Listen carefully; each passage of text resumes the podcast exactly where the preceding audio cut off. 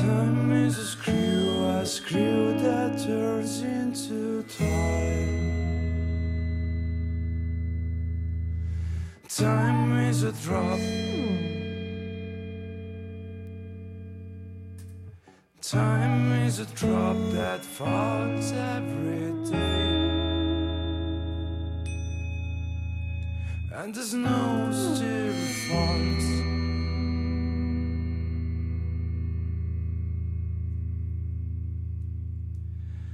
A screw is a beast that loves every time. Time is a drop. Time is a drop.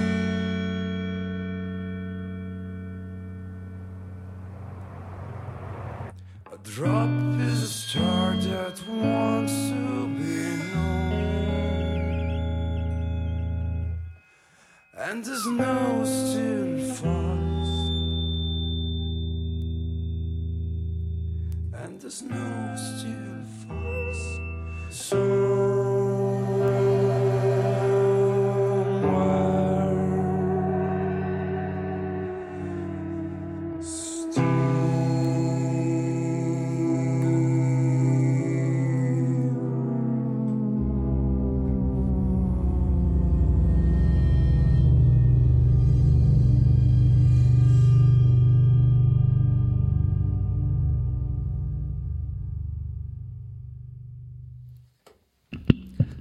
Einen wunderschönen guten Tag, verehrte Hörerinnen und Hörer. Willkommen zu einer neuen Ausgabe von Quergelesen heute am 15.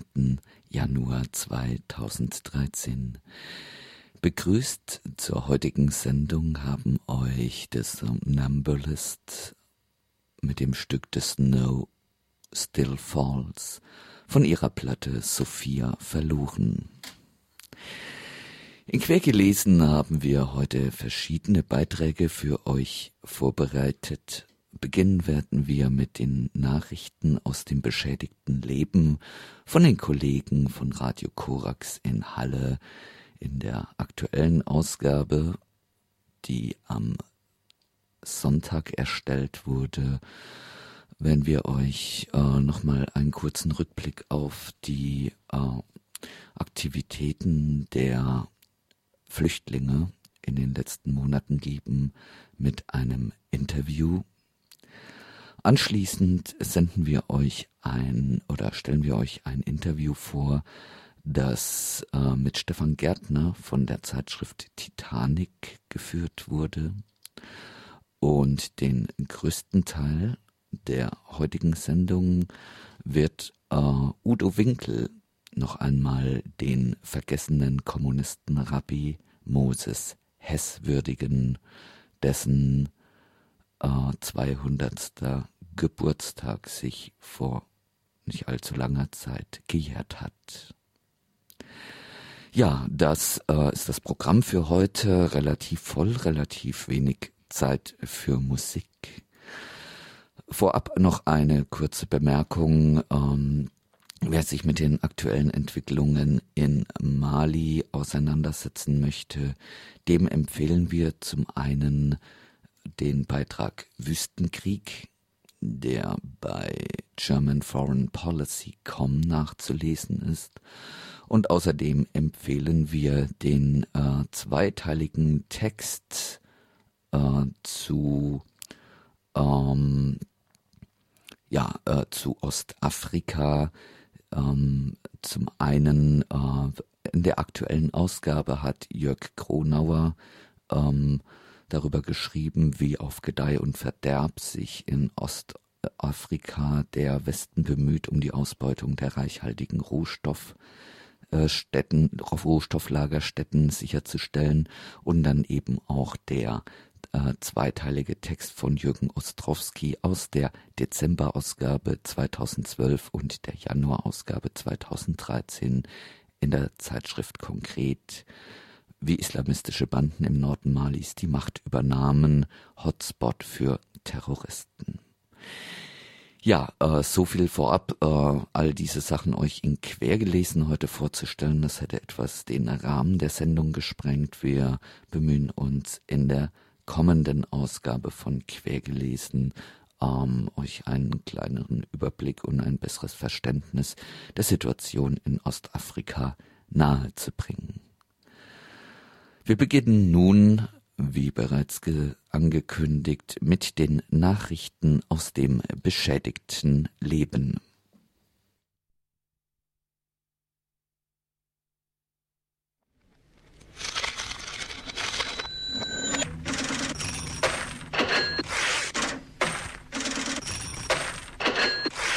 Vielleicht kennen Sie ja auch solche Menschen, die mir in letzter Zeit wieder häufiger begegnet sind, Menschen, die fast glauben, dass sie ohne Hilfe von Experten nicht mehr arbeiten können, nicht mehr essen können, vielleicht auch nicht mehr lachen können, nicht mehr laufen können oder auch keinen Lebenspartner oder Lebenspartnerin finden können. Menschen, die dafür sorgen, dass so ein Ratgebermarkt, Trainingsmarkt, Beratungsmarkt, wie auch immer man das nennen möchte, boomt, wie kaum ein anderer Markt. Und bei mir dann immer für eine Ahnung sorgen, dass die gesellschaftliche Resignation ziemlich weit fortgeschritten ist. In diesen Büchern des Ratgebermarktes, auch in den Seminaren des Ratgebermarktes wird viel gepredigt, unter anderem, dass das Unglück eine Schande ist. Eine Schande, für die jeder selbst verantwortlich ist. Nicht etwa strukturelle Bedingungen, nein, sie sind dafür verantwortlich, wenn es ihnen schlecht geht. Nun, vielleicht ist das Unglück auch eine Schande, weil es die Idee, dass der Arbeitsplatz ein Ort des Glücks sei, als Lüge enttarnt wird. Dieser Gedanke darf aber nicht aufkommen, nein, Sie müssen schon bei Bewerbungen den Eindruck erwecken, dass Sie sich freuen, zum Beispiel darauf freuen, dass Ihnen Zeit, Tageslicht, Lebenskraft, Gesundheit, Selbstbestimmung und Selbstvertrauen geraubt werden. Auch daran zu denken, das darf nicht sein. Der Imperativ der Ratgeberliteratur heißt positiv denken. Und so begegnen mir dann immer mehr Menschen, die tatsächlich nur positiv denken können, die andere als Spaßbremse abtun. Wenn Sie zum Beispiel darauf hinweisen, dass es eine große Anzahl von Flüchtlingen gibt, die im Mittelmeer versenkt werden. Man kann auch den Spaß bremsen, indem man Gespräche auf die Flüchtlingsproteste der letzten Monate lenkt, auf sehr radikalisierte Flüchtlingsproteste in Deutschland.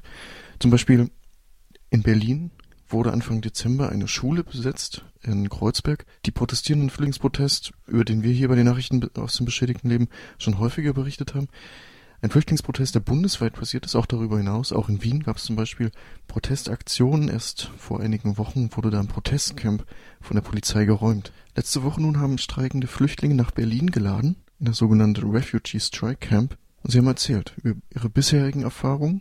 Sie haben aufmerksam gemacht über die weiteren Pläne. Enough is enough. It is time for resistance. Genug ist genug. Es ist Zeit für Widerstand. Wir blicken zurück auf das Jahr 2012. Nach langen Wegen und verzweigten Routen der Flucht, die von Leid und Ungewissheit geprägt waren, setzten wir unseren Fuß in dieses Land. Hier angekommen, fanden wir uns in einer Realität von Ghettos wieder. Wir werden gezwungen, in Lagern zu leben und wir werden wie Gefangene behandelt. Entscheidungen werden über unsere Köpfe hinweg gefällt und wir erhalten rassistische Befehle.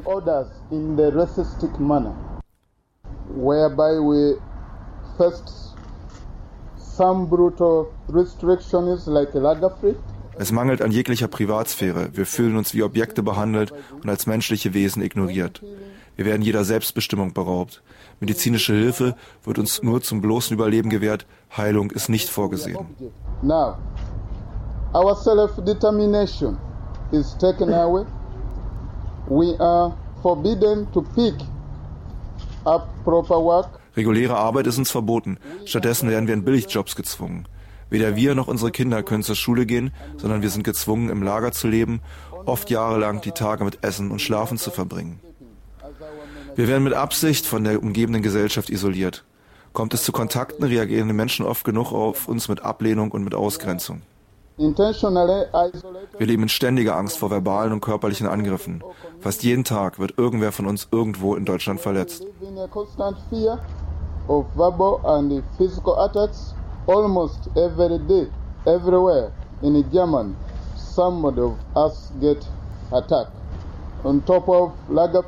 Die Residenzpflicht ist wie ein offenes Gefängnis, das uns entrechnet. Wir sind ständigen willkürlichen und demütigen Polizeikontrollen in ganz Deutschland ausgesetzt. Für uns wird Bewegungsfreiheit mit einem kriminellen Akt gleichgesetzt. For us, mobility equals as criminals. Last year, we said enough is enough. Letztes Jahr im März erhoben wir uns und sagten, genug, es ist Zeit für Widerstand. Und so beschlossen wir, die ungerechten rassistischen Gesetze und Verordnungen nicht länger zu befolgen und uns unsere Rechte als Menschen selber zu nehmen durch Akte des zivilen Ungehorsams. Wir verließen die Lager, gingen auf die Straße und begannen mit unseren Zeltaktionen. Der erste Hungerstreik in Würzburg lenkte die öffentliche Aufmerksamkeit auf unsere unerträglichen Lebensbedingungen. Die Forderungen konnten nicht durchgesetzt werden, aber wir erfuhren viel Solidarität. Wir wurden stärker, vereinigten unsere lokalen Aktionen und machten uns auf den Weg von Würzburg nach Berlin zu Fuß. Das war das erste Mal, dass eine große Gruppe von Geflüchteten und Asylsuchenden bewusst und öffentlich die Lager- und Residenzpflicht gebrochen hat. Wir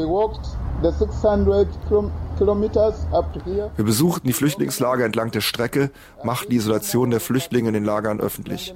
Wir luden sie ein, ihre Lager zu verlassen und sich unserem Marsch anzuschließen. Parallel zum Break Isolation Marsch gab es eine Bustour. Wir wanderten etwa einen Monat 600 Kilometer weit nach Berlin. Hier wurden wir von einer großen Solidaritätsbewegung empfangen. Wo stehen wir heute? Seit etwa 3 Monaten sind wir nun mit unseren Zelten am Oranienplatz in Berlin. Bis zum heutigen Tag haben wir viele Aktionen durchgeführt. Wir haben Demonstrationen mit 700 Teilnehmern in Erfurt, 1000 in Leipzig und 7000 in Berlin organisiert. Wir besetzten Botschaften und Konsulate und führten 2 weitere Hungerstreiks durch.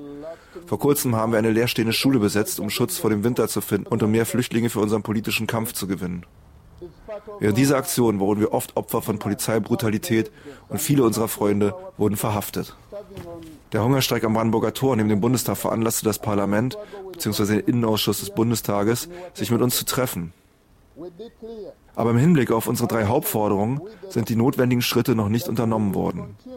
Lediglich die Residenzpflicht im Bundesland Hessen wurde abgeschafft. Wir haben es geschafft, rassistische Maßnahmen wie die Lager- und Residenzpflicht, die Abschiebung, das Arbeitsverbot, all das, was dieses unmenschliche System der Isolation ausmacht, anzuprangern und diese auf die politische Tagesordnung zu setzen. Die Zukunft liegt in unserer Hand. Ja, wir wissen, es liegt noch viel vor uns. Alle, die wir hier im Protestcamp leben, brechen weiterhin andauernd und tagtäglich die Residenz- und Lagerpflicht. Mehr und mehr sehen wir uns mit Gerichtsverfahren konfrontiert. Das ist eine Herausforderung an jeden und jede Einzelne und an die gesamte Protestbewegung. Wir lassen alle Betroffenen wissen, du stehst nicht alleine da. Im Gegenteil, wir werden zusammen eine kollektive politische Antwort auf diese Bedrohung finden. Wir erklären erneut, dass wir fortfahren, alle Gesetze und Richtlinien zu bekämpfen, die unsere Freiheit und Würde verletzen. Wir rufen alle Flüchtlinge solidarisch auf. Geht auf die Straßen und fordert Freiheit und Würde. Wir wollen nicht in Lagern leben, die uns isolieren. Wir wollen frei und selbstbestimmt leben. Wir wollen nicht die Rechnung für die Kriege und die Krisen des Systems zahlen. Unsere Forderungen sind weiterhin Residenzpflicht abschaffen, Flüchtlingslager schließen, Abschiebungen stoppen. Erfahrungen von Flüchtlingen standen in den letzten Minuten im Mittelpunkt bei den Nachrichten aus dem beschädigten Leben. Flüchtlinge, die seit Monaten bundesweit streiken, zum Beispiel in Berlin, das Refugee Strike Camp errichtet haben. Von genau dort stammte die Aufnahme, die wir gerade eben gehört haben, und von dieser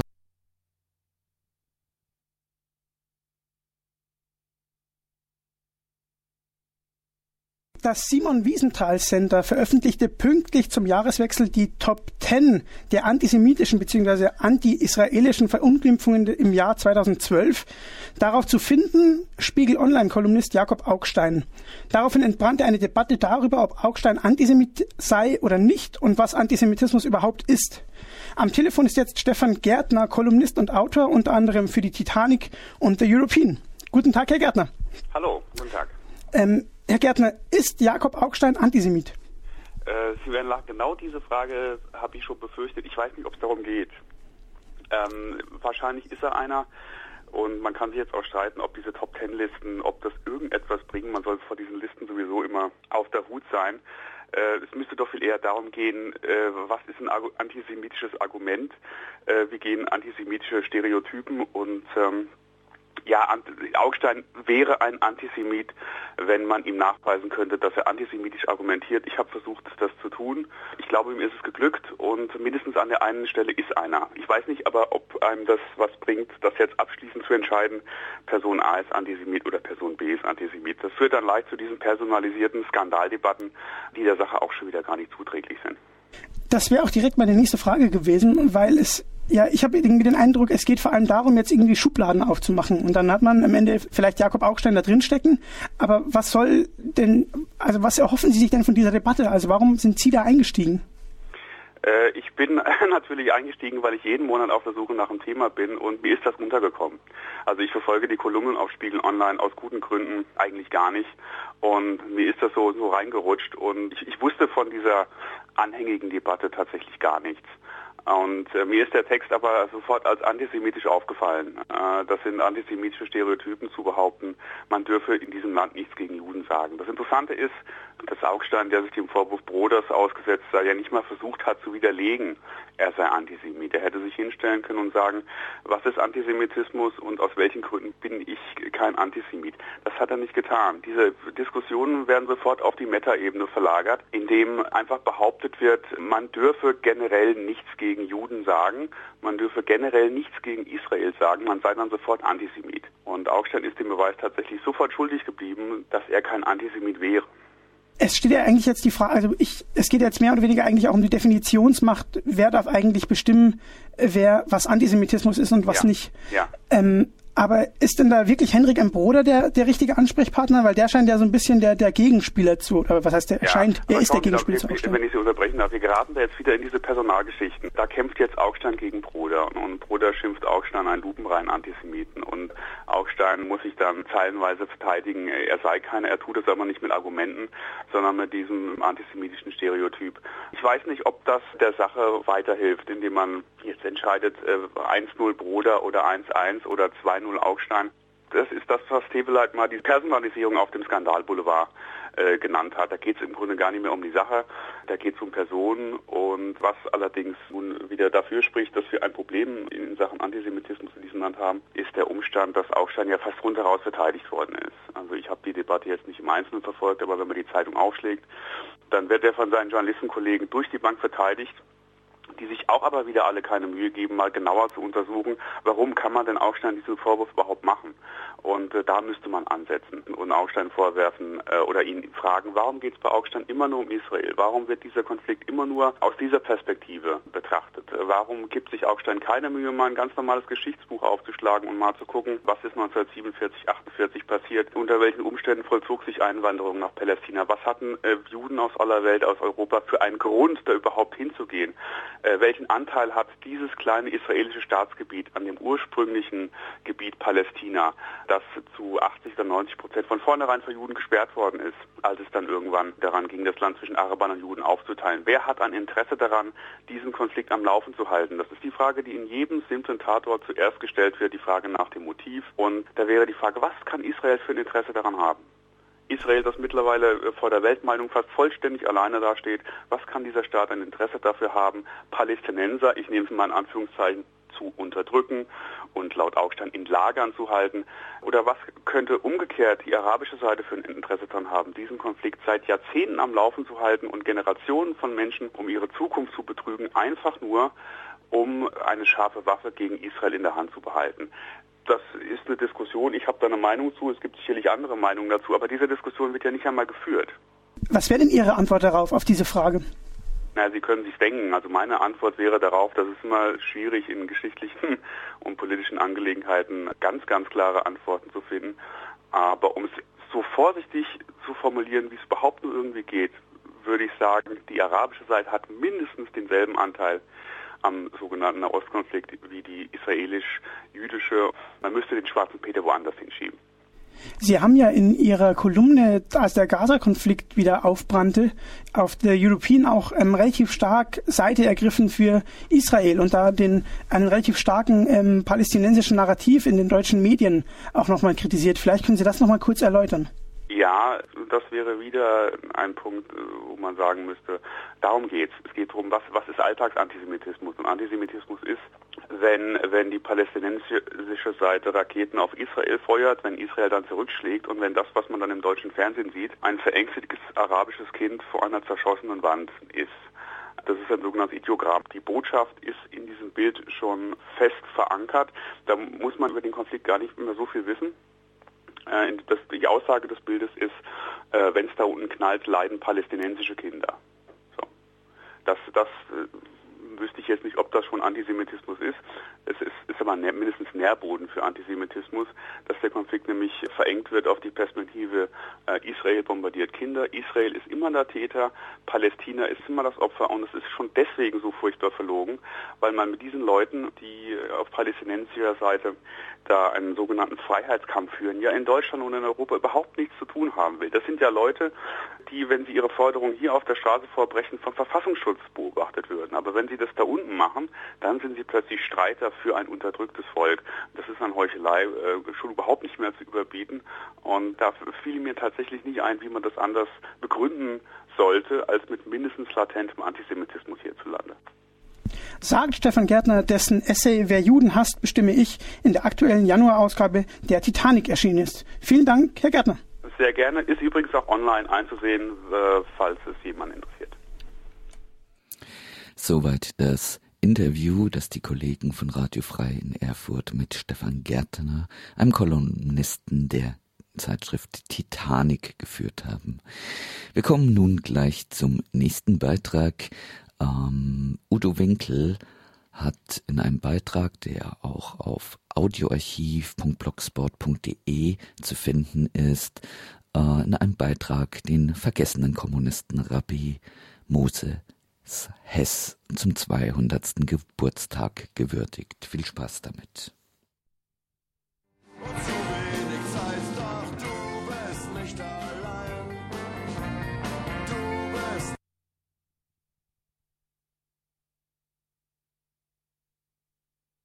Ja, liebe Leute, ich muss mal sagen, Freunde der menschlichen Emanzipation und einer kritischen Gesellschaftstheorie, ich möchte heute an Moses Hess erinnern, den, wie ich das genannt habe, vergessenen Kommunistenrabbi, der, es wurde eben schon erwähnt, im Januar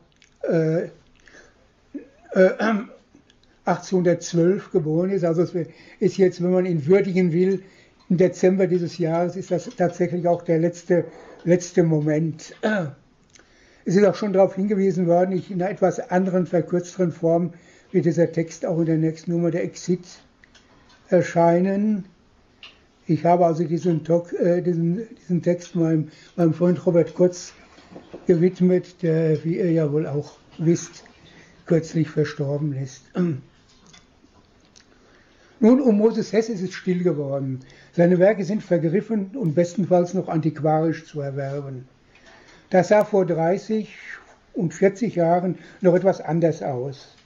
Im Zuge der Beschäftigung mit Marx und seinen theoretischen Voraussetzungen seit der Studentenbewegung war im Rahmen seiner Rezeption der Linkssäkularismus und frühe Kommunismus und damit auch Moses Hess wiederentdeckt worden. Seine Schriften neu aufgelegt, Arbeiten über ihn verfasst und in Kompendien gewürdigt. Heute ist er vergessen, was auch natürlich etwas über die heutige Marx-Rezeption aussagt. Darum möchte ich hier einen kurzen Exkurs anfügen zur Marx-Rezeption, dass man vielleicht also besser begreift, warum er mal rezipiert wurde und heute vergessen ist.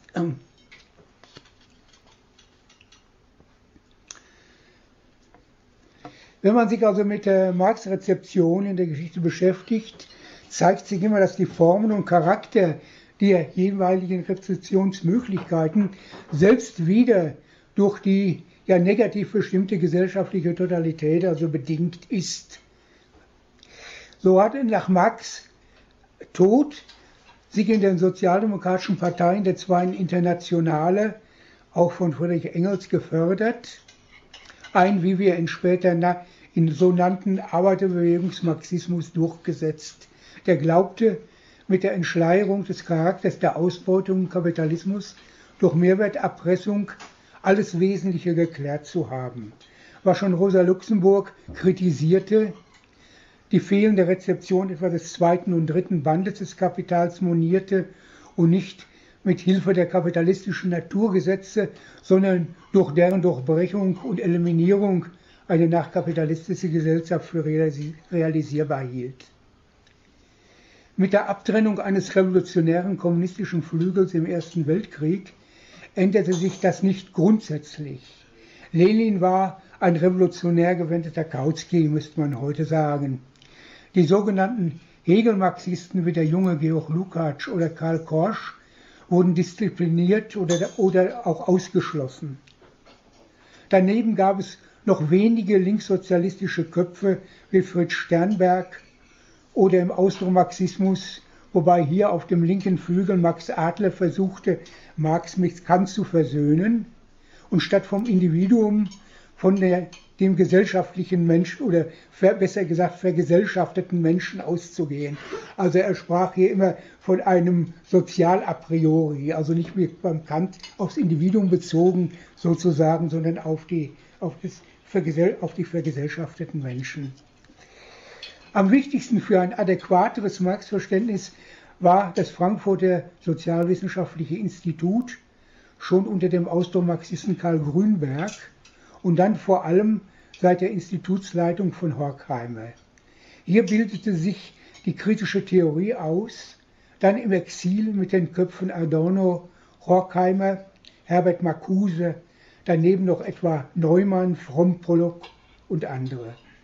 Und nachdem das Institut wieder nach 1945 in Frankfurt war, ihre Schüler. Für Holland sind noch die Rätekommunisten zu nennen. In der Sowjetunion wurden die eigenständigen marxistischen Köpfe wie der Kreis, der sich mit der Herausgabe der Marx-Engels-Werke, also der sogenannten ersten Mega, beschäftigte, wie der herausragende Marx-Forscher Rasanow oder der bedeutende Kritiker der politischen Ökonomie Rubin, in den 30er Jahren ausgeschaltet und schließlich liquidiert.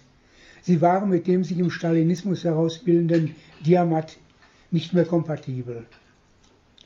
Aus der Situation Italiens, Scheitern der Fabrikbesetzungsbewegung und Durchsetzung des Faschismus, prägte Gramsci einen aktivistischen, aber allerdings politizistischen Marxismus.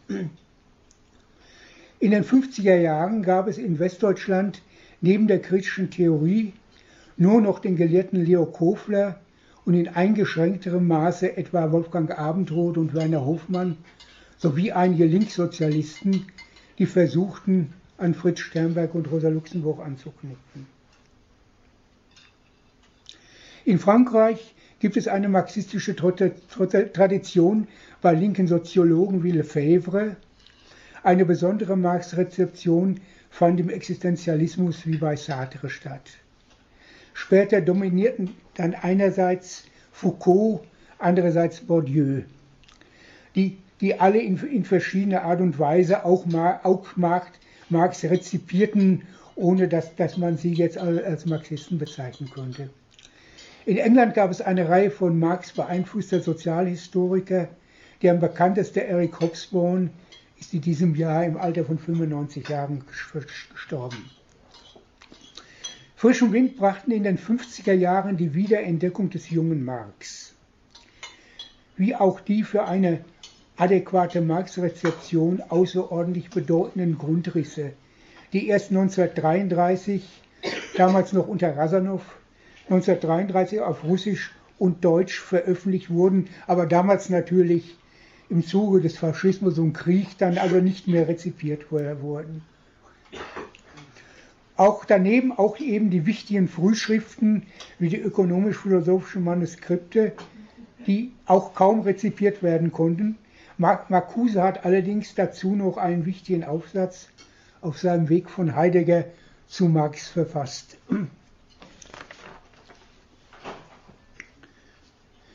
Die Wiederentdeckung des jungen Marx im Gegensatz zum Diamat ist mit den Namen von Heinrich Popitz und Erich Thier sowie den Marxismusstudien verbunden. Die Grenzen dieser Rezeption liegen allerdings darin, dass etwa eine marxische Anthropologie gegen die marxische Werttheorie ausgespielt wurde, also der Junge gegen den alten Marx.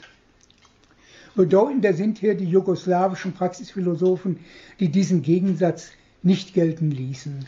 Predrag Vranitzky hat übrigens auch eine sehr nützliche Geschichte des Marxismus verfasst.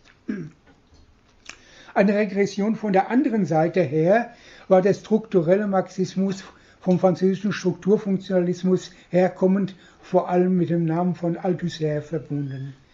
der nur den Marxes Kapital gelten lässt, ihn aber gegen Hegel liest und die kapitalistischen Naturgesetze nicht als Verdinglichung begreift. Demgegenüber gilt es natürlich, an der Kontinuität festzuhalten. Schon für den jungen Marx war die Beherrschung der Menschen durch ihr eigenes Produkt das große Skandalon der kapitalistischen Gesellschaft.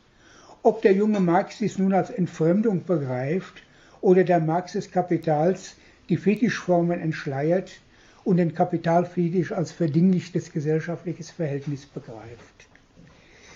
Noch kurz zum Weiteren.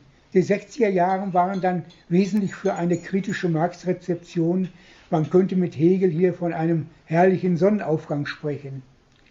Intensives Studium von Marx, der Frühschriften bis zu den Grundrissen, die ja wichtige Momente enthielten, die im Torso des Kapitals fehlen. Die Wiederentdeckung früherer kritischer Marxisten, Übersetzungen und wichtige Studien der Schüler von Adorno und Horkheimer wie Kurt Lenk, bei dem ich ja das Vergnügen hatte, über Rosa Luxemburg zu promovieren, oder Alfred Schmidt, Oskar Negt und andere. Doch dieser Frühling landete bald im Herbst. Nach den Septemberstreiks und der Wiederentdeckung des Proletariats und der Selbstauflösung des SDS regredierte das kritische Marx-Verständnis zum Arbeiterbewegungsmarxismus und schließlich zur Gründung sich proletarisch verstehender Studentenparteien, die notwendig scheiterten. Nachdem sich auch an den Universitäten die Situation verändert hatte, suchten manche nun Marx mit der neuen Situation kompatibel zu machen, ob als sogenannter analytischer Marxismus oder etwas, was man als Weber-Marxismus benennen, also eine Verknüpfung von Max Weber und Marx benennen könnte und anderes. Es waren relativ wenige, die versuchten, durch Aufarbeitung des ganzen Desasters zu einem neuen kritischen Verständnis zu kommen. Ich selbst bin zusammen mit Robert Kurz, Roswitha Scholz und anderen in einem längeren Prozess zu einem Ansatz gekommen, der heute als Wertabspaltungskritik bekannt ist. Andere rezipierten vor allem Bourdieu oder versuchten, Gramsci mit Althusser zu vermitteln. Man könnte hier von einem praxispolitizistischen Strukturalismus sprechen, also etwa wie der Kreis um die Zeitschrift Argument. Die neueste Variante der Marx-Rezeption gilt als neue Marx-Lektüre, über deren Defizite ich mich hier aber an dieser Stelle nicht weiter auslassen will. Doch zurück zu Hess. Es wird vielleicht jetzt etwas klarer, warum er entdeckt und dann aber auch wieder vergessen wurde.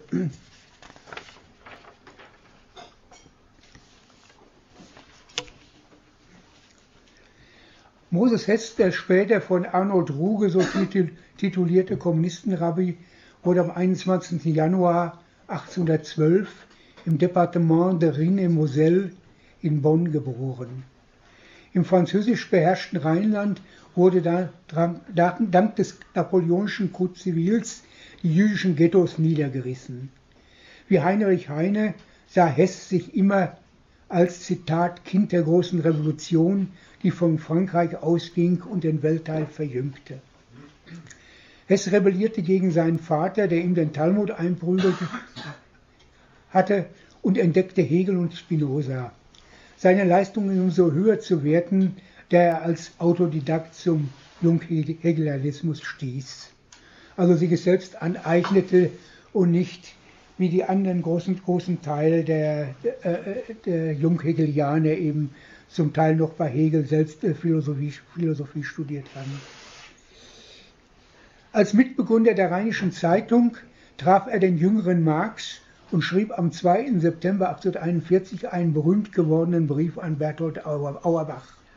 Also hier schreibt Hess: Du wirst dich freuen, hier einen Mann kennenzulernen, der jetzt auch zu unseren Freunden gehört. Es ist dies eine Erscheinung, die auf mich, obgleich ich gerade in demselben Felde mich bewege, einen imposanten Eindruck macht. Kurz, du kannst dich darauf gefasst machen, den größten, vielleicht den einzigen jetzt lebenden eigentlichen Philosophen kennenzulernen, der nächstens, wo er öffentlich auftreten wird, in Schriften sowohl als auf dem Katheder, die Augen Deutschlands auf sich ziehen wird. Er geht sowohl seiner Tendenz als seiner philosophischen Geistesbildung nach, nicht nur über Strauß, sondern auch über Feuerbach hinaus, und letzteres will viel heißen. Dr. Marx, so heißt mein Abgott, ist doch noch ein ganz junger Mann, etwa 24 Jahre höchstens alt, der der mittelalterlichen Religion und Politik den letzten Stoß versetzen wird. Er verbindet Voltaire, Olbach, Lessing, Heine und Hegel in einer Person, vereinigt. Ich sage vereinigt, nicht zusammengeschmissen. So hast du Dr. Marx. Also das war diese Würdigung des jungen Marx von Moses Hess. Im Rahmen eines Vortrags kann natürlich nur kursorisch die Bedeutung von Hess gezeigt werden. Wer sich umfassend informieren will, sei vor allem auf die sowohl vom Inhalt als auch vom Umfang gewichtige Arbeit von Shlomo Nahaman verwiesen. Emanzipation und Messianismus, Leben und Werk des Moses Hess, Frankfurt am Main, 1982. Also wie gesagt, die allerdings auch heute nur noch antiquarisch natürlich und vielleicht für irgendwo in Bibliotheken noch greifbar ist. Hess war eine wichtige Scharnierstelle zwischen Linkshegelianismus und frühem Kommunismus und Sozialismus und Marx. Er hat manches vorweggenommen und Marx mitgeprägt. Was ihn dann letztlich von Marx trennte, war sein Messianismus, aber der ist aber auch nicht immer das Schlechteste, wenn wir etwa an Walter Benjamin denken. Hess war nicht nur der erste deutsche Kommunist, so bekehrte er den jungen Friedrich Engels, der wesentlich dazu beitrug, eben dass Marx sich vom Linkshegelianismus loslöste, sondern vor diesem kritisierte er die abstrakte Anthropologie Feuerbachs, sondern auch ein Vorläufer, da ist vorhin auch schon darauf hingewiesen, Vorläufer des Zionismus. Hierzu übrigens ganz nebenbei noch, sei mir noch eine Anmerkung erlaubt, weil wir eben hier Engels schon mal kurz benannt hatten. Es ist uns eine neue Biografie von Tristram Hunt über Engels herausgekommen, der macht aus Engels den erfolgreichen Unternehmer. Also das ist auch eine Art, ihn zu vereinnahmen. Und Hunt vergisst natürlich, dass Engels immer vom hündischen Kommerz sprach. Er sicherte durch seine Tätigkeit bei Ehrman und Engels die Existenz von Marx, und als er sich endlich auszahlen lassen konnte, verließ er freudestrahlend und den Spazierstock schwingend die Firma. Auch aus Marx hat man versucht, einen Klassiker der Ökonomie zu machen. Doch die tiefergehende Krise zeigte, dass der scheinbar tote Hund immer noch beißen konnte. Auch, um noch ein anderes Beispiel zu nennen, auch Brecht suchte man einzugemeinen, indem man ihn zum Klassiker machte. Auch hier zeigt die Krise seine Aktualität. Nicht nur in der Dreigroschenoper, wo ja der schöne Satz fällt, was ist schon der Einbruch in eine Bank gegen die Gründung einer Bank? Oder noch wesentlicher, würde ich sagen, in seinem Stück Aufstieg und Fall der Stadt Mahagoni, wo jemand zum Tode verurteilt wird wegen Mangel an Geld, was das größte Verbrechen in der bürgerlichen Gesellschaft ausmacht. Also das aber nur ganz nebenbei, wenn wir uns wieder Moses Hess zuhören. Ich möchte im Weiteren eingehen, erstens auf Hess' Religionskritik, die gleichzeitig eine Staatskritik beinhaltet, zweitens seine Kritik des Geldes, drittens die praktische Konsequenz aus Feuerbach und schließlich seine Philosophie der Tat. Es gilt ja aber zu begreifen, dass die verschiedenen Momente hier, wir werden das an den Zitaten auch sehen, eigentlich zusammengehören, dass ich nur zum Zwecke der Darstellung sie hier auseinanderklaube und einzeln benenne. Also erstens so zur Religions- und Staatskritik. In seiner frühen Religionskritik knüpft Hess an die Linkshegelianer an. Sie ist ihrer Radikalität nur mit Marx vergleichbar. Also Hess schreibt hier: Das Wesen der Religion und Politik besteht darin, dass sie das wirkliche Leben, das Leben der wirklichen Individuen von einem Abstraktum, von dem Allgemeinen, welches nirgend wirklich außer im Individuum selbst selber absorbieren lassen. Das ist der Begriff und das zeigt auch die Geschichte dieses edlen Schwesternpaares. Der Moloch ist der Urtypus desselben. Menschenopfer bilden überall den Grundton des Gottesdienstes und des Staatsdienstes. Der absolute Geist, der im Staat seine Wirklichkeit feiert, ist eine Nachbildung des christlichen Gottes, der seinen erstgeborenen Sohn kreuzigen lässt, der Wohlgefallen hat am Martertum und auf einem Märtyrer auf diesem Felsen seine Kirche baut. Der christliche Gott ist eine Nachbildung des jüdischen Moloch Jehova, dem die Erstgeburt geopfert wird, um ihn zu versöhnen, und den das Just-Milieu-Zeitalter des Judentums mit Geld abgefunden hat, indem es die Erstgeburt auslöste und Vieh statt Menschen opferte. Das ursprüngliche Schlachtopfer war überall der Mensch. Und wenn er auch später sich auszulösen oder zu erlösen versuchte, so ist es doch immer, solange die Religion und Politik bestanden, im figürlichen Sinne geblieben. Und so ist es noch jetzt. Religion und Politik sind als Gegengewicht gegen den rohen Materialismus der Individuen, die sich, bevor sie zum Selbstbewusstsein gelangt sind, einander bekämpfen, ins Leben getreten und haben Repräsentanten allgemeiner Interessen geschaffen, die als unwirkliche Wahrheit der unwahren Wirklichkeit feindlich entgegengetreten sind. Im Gottesdienst warfen sich die Priester, im Staatsdienste die Könige, Aristokraten und sonstige Ehrgeizige und Egoisten, Narren und Betrüger als die Repräsentanten allgemeiner Interessen auf, lebten vom Schweiße und Blut ihrer Untergebenen und schrien die Aufopferung als höchste Tugend aus. Aber es ist nicht nötig, stets zu wiederholen, dass die saubere Geschichte aller Religionen und Staaten eine notwendige war. Solange die Völker und Individuen nicht zur Sittlichkeit oder Selbsterkenntnis gelangt waren, also hier sieht man noch, wie stark er von Hegel beeinflusst war, muss sie sich allerdings gefallen lassen, von ihresgleichen wie das liebe Vieh behandelt zu werden. Solange sie sich selbst nicht zu beherrschen verstanden, wurde sie von äußeren Mächten beherrscht. Das ist klar. Aber klar ist auch, dass wenn Religion und Politik das Produkt eines viehischen Zustandes, sie selbst oder ihre Repräsentanten eben nur die andere Seite jenes Materialismus sind, in welchem die Völker und Individuen befangen.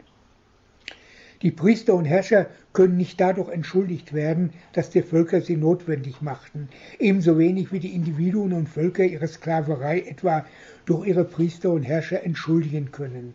Sklaverei und Tyrannei, abstrakter Materialismus und Spiritualismus bedingen sich gegenseitig. Und beklagenswert sind nur die, welche nicht einsehen, dass aus diesem geschlossenen Kreis der Knechtschaft nur durch den radikalen Bruch mit der Vergangenheit herauszukommen ist. Also soweit Moses Hess in der Philosophie der Tat von 1843. Hess' Messianismus kommt, indem er sich von Marx unterscheidet, kommt in seinem kommunistischen Bekenntnis von 1846 zum Ausdruck in Katechismusform.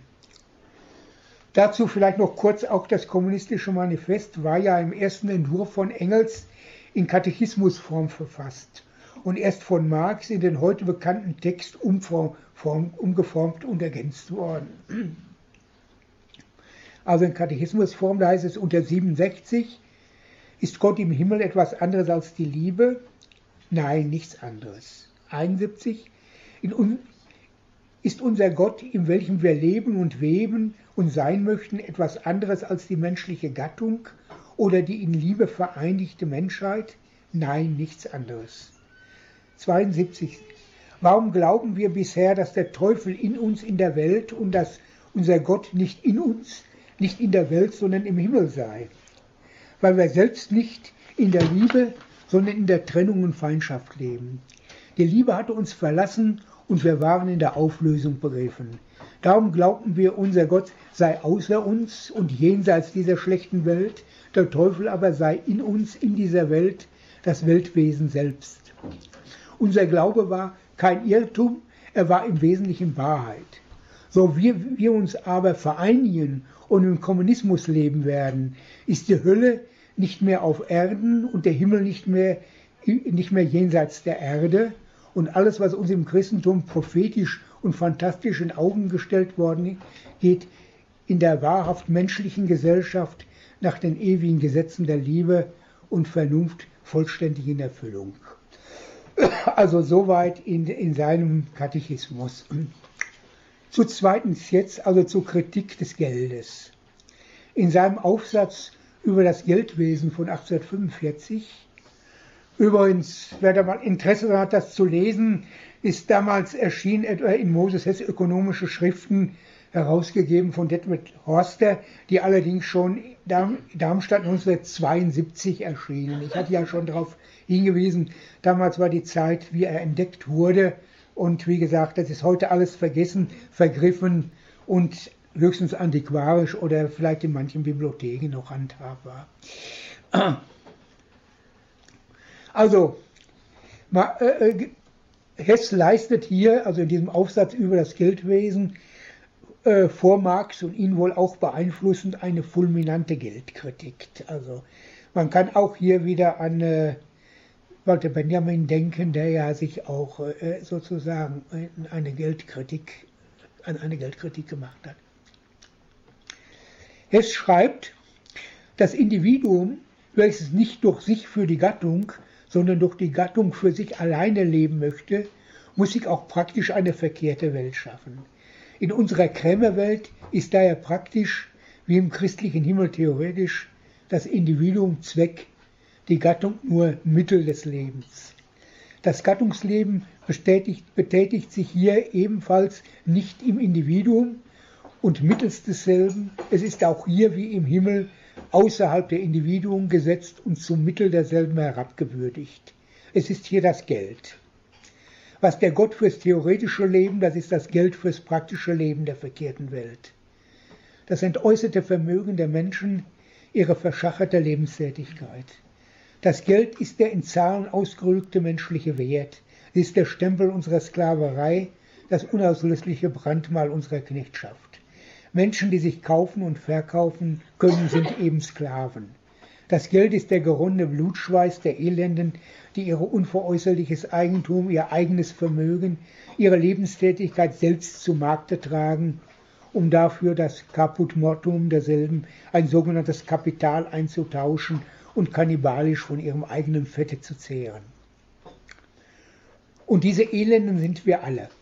Wir mögen uns noch theoretisch noch so sehr von dem verkehrten Weltbewusstsein emanzipieren, solange wir nicht auch praktisch aus der verkehrten Welt heraus sind, müssen wir, wie es im Sprichwort heißt, mit den Wölfen heulen. Ja, wir müssen unser Wesen, unser Leben, unsere eigene freie Lebenstätigkeit fortwährend veräußern, um unsere elende Existenz fristen zu können.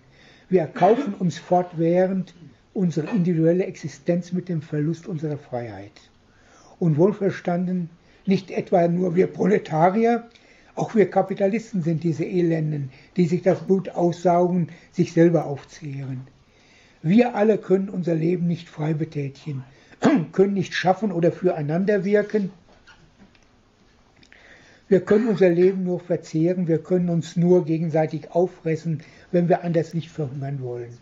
Denn das Geld, das wir verzehren und um dessen Erwerb wir arbeiten, ist unser eigenes Fleisch und Blut, welches in seiner Entäußerung von uns erworben, erbeutet und verzehrt sein muss. Wir alle sind, das dürfen wir uns nicht verhehlen, Kannibalen, Raubtiere, Blutsauger. Wir sind es so lange, als wir nicht alle füreinander tätig sind, sondern jeder für sich erwerben muss. Das Geld ist Hess das Produkt der gegenseitig entfremdeten Menschen, der entäußerte Mensch. Wie aktuell erscheinen seine Worte im Zeichen des Neoliberalismus, wenn Hess schreibt, die Krämerwelt ist die praktische Schein- und Lügenwelt. Unter dem Scheine absoluter Unabhängigkeit die absolute Bedürftigkeit. Unter dem Scheine des lebendigsten Verkehrs die tödlichste Absperrung jedes Menschen von allen seinen Mitmenschen. Unter dem Scheine eines allen Individuen gesicherten, unantastbaren Eigentums. Ihnen wirklich Allvermögen entzogen, unter dem Scheine der allgemeinsten Freiheit, die allgemeinste Knechtschaft. Kein Wunder, dass in dieser realisierten Lügenwelt der Betrug die Norm und die Ehrlichkeit ein Verstoß ist, dass die Niederträchtigkeit zu allen Ehren gelangt und der Mann von Ehre dem Elend und der Schande anheimfällt, dass die Gleisnerei ihren Triumph feiert und die Wahrheit für unanständig gilt. Hess' Hoffnung verbindet sich mit der unseren, wenn er schreibt, die Entstehungsgeschichte der Gesellschaft ist beschlossen. Der sozialen Tierwelt wird bald die letzte Stunde schlagen. Abgelaufen ist die Uhr der Geldmaschine und vergebens versuchen unsere Staatskünstler des Fort- und Rückschrittes, sie noch in Gang zu halten. Also ungeheuer aktuelle Worte, muss man sagen. Man sollte Marx über das Geldwesen wieder lesen und auch vielleicht wieder drucken. Nun zum dritten Punkt, also zur praktischen Konsequenz aus Feuerbach. Hess hat auch die marxische Kritik an Feuerbachs abstrakter Anthropologie vorweggenommen. Wenn er schreibt, und zwar ist das aus dem Artikel über die sozialistische Bewegung in Deutschland von 1845. Man hat sich nämlich vom Feuerbachschen Standpunkt aus nur ebenso kritisch dem praktischen Gotte, dem Gelde, wie dem theoretischen gegenüber zu verhalten. Oder man braucht nur das Wesen der vollendetsten Politik, das Wesen des Rechtsstaates ebenso richtig aufzufassen, wie er das Wesen der vollendeten Religion des Christentums aufgefasst hat.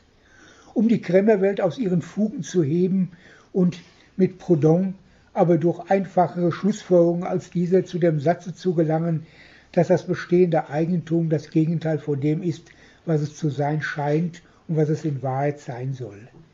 Denn es sollte ein mit dem Menschen innig verwachsenes soziales Besitztum und als solches, das heißt als das ihm zu seiner sozialen Tätigkeit dienende Material, ebenso unveräußerlich sein wie alles, was der Mensch sonst als Material oder Mittel zu seiner Lebenstätigkeit, sein Eigentum nennt, zum Beispiel seinen Körper, sein Erlerntes und so weiter.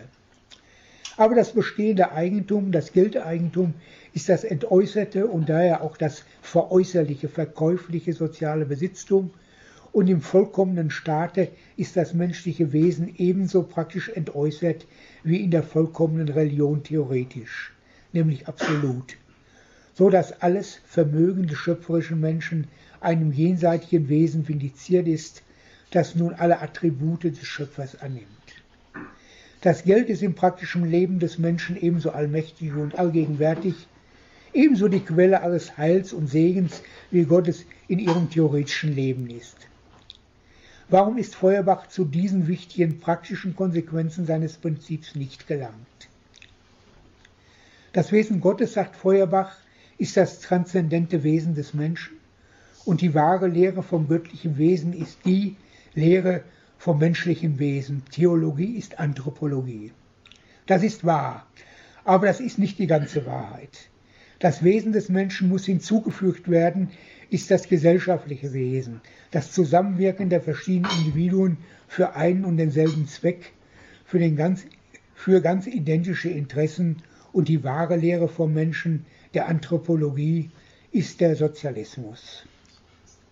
Also, Theologie ist Anthropologie und dazu gehört, Anthropologie ist Sozialismus.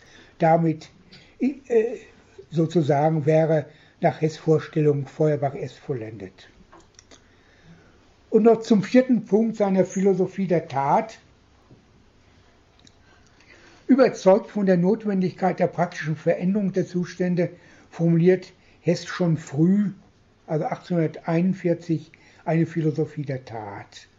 Er schreibt, kann die Philosophie nicht mehr zum Dogmatismus zurückkehren, so muss sie, um Positives zu erringen, über sich selbst hinaus zur Tat fortschreiten.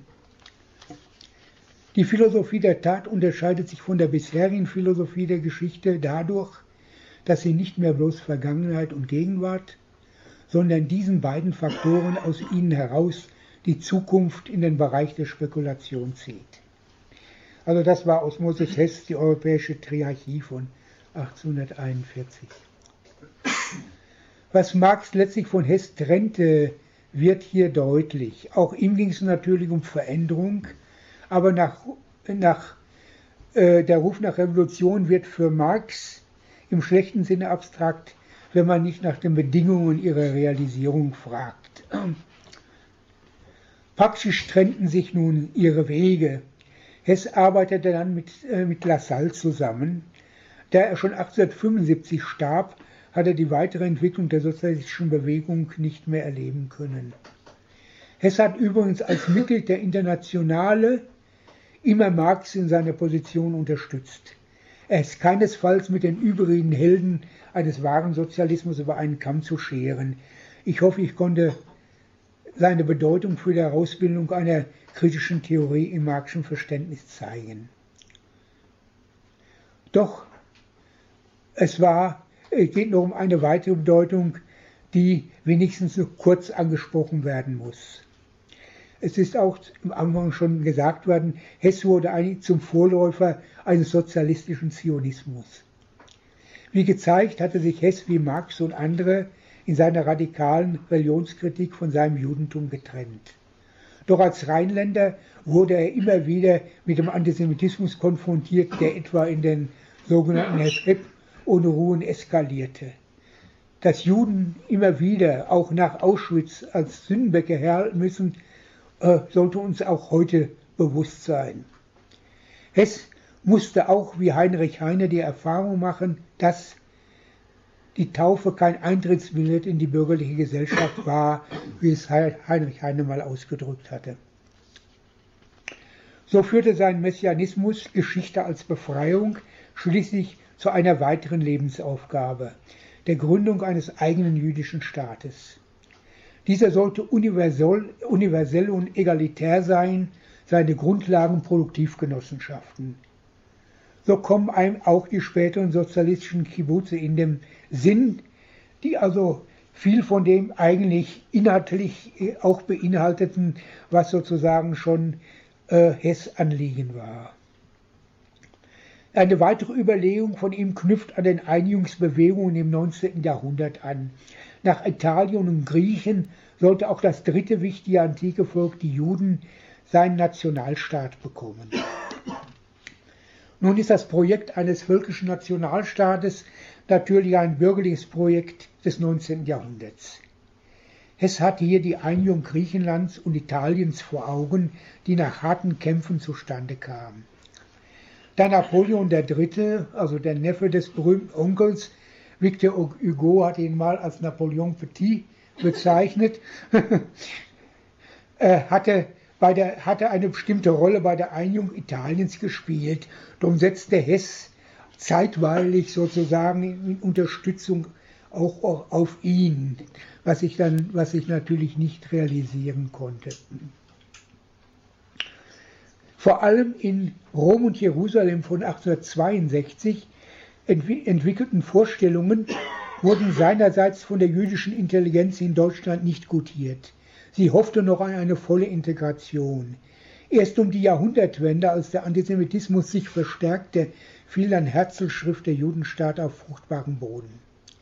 Herzl gilt dann auch als der eigentliche Begründer des Zionismus, obwohl die frühen Zionisten Moses Hess, auch schon darauf hingewiesen heute, durchaus ein Vorläufer waren. Übrigens, der elende Karl Schmidt skandalierte noch 1967 Moses Hess, der erste Nationalsozialist. Das besagt alles. Hess' späte Jahre erscheinen etwas wirr und widersprüchlich. So kehrte er wieder zu seiner frühen Religionskritik unter anderem zurück und er kritisierte zum Beispiel scharf die integrationsbereiten Juden in Deutschland. Wen die Einzelheiten interessieren, sei auf die schon genannte vorzügliche Biografie von Shlomo Nahman verwiesen. Mir war es jedenfalls ein Anliegen, zu seinem 72. Geburtstag mit Moses Hess, dem Kommunistenrabbi, an einen Vorkämpfer menschlicher Emanzipation zu erinnern. Dankeschön.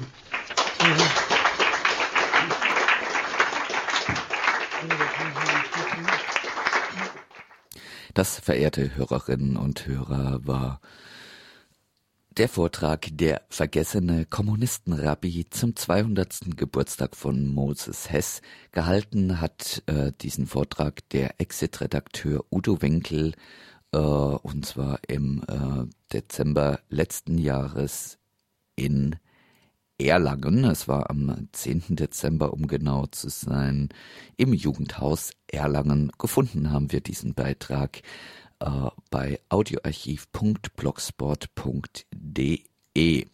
Das war Quergelesen für heute, verehrte Hörerinnen, mit einer slight'n Überziehung heute mal wieder. Wir hoffen, dass ihr euch auch weiterhin nichts gefallen lassen werdet, verehrte Hörerinnen und Hörer. Nicht gefallen lassen sollte man sich zum Beispiel, dass heute von der Deutsch-Iranischen Handelskammer, morgen am Mittwoch, von der Deutsch-Iranischen Handelskammer in Hamburg ein Workshop gegeben wird, wie man besser mit dem iranischen Regime handeln kann als ehrlicher Deutscher oder österreichischer Kaufmann oder Unternehmer oder was auch immer. Morgen findet dieses Seminar statt. Wir konnten leider bisher nicht rausbekommen, wo es stattfinden wird. Wir schließen uns einfach erstmal dem Protest von der Initiative und Kampagne Stop the Bomb, keine Geschäfte mit dem iranischen Regime an. Eine Presseerklärung zum Protest gegen das Iran-Seminar der Deutsch-Iranischen Handelskammer mit Stop the Bombs Einschätzung, dass die Beratung im Iran-Geschäft Beihilfe zur Umgehung von internationalen Sanktionen ist. Der schließen wir uns erstmal an und verweisen auf die Seite de.stopthebomb.net. Das war's für heute mit Quergelesen. Verehrte Hörerinnen und Hörer, bis zum nächsten Mal. Macht's gut. Tschüss.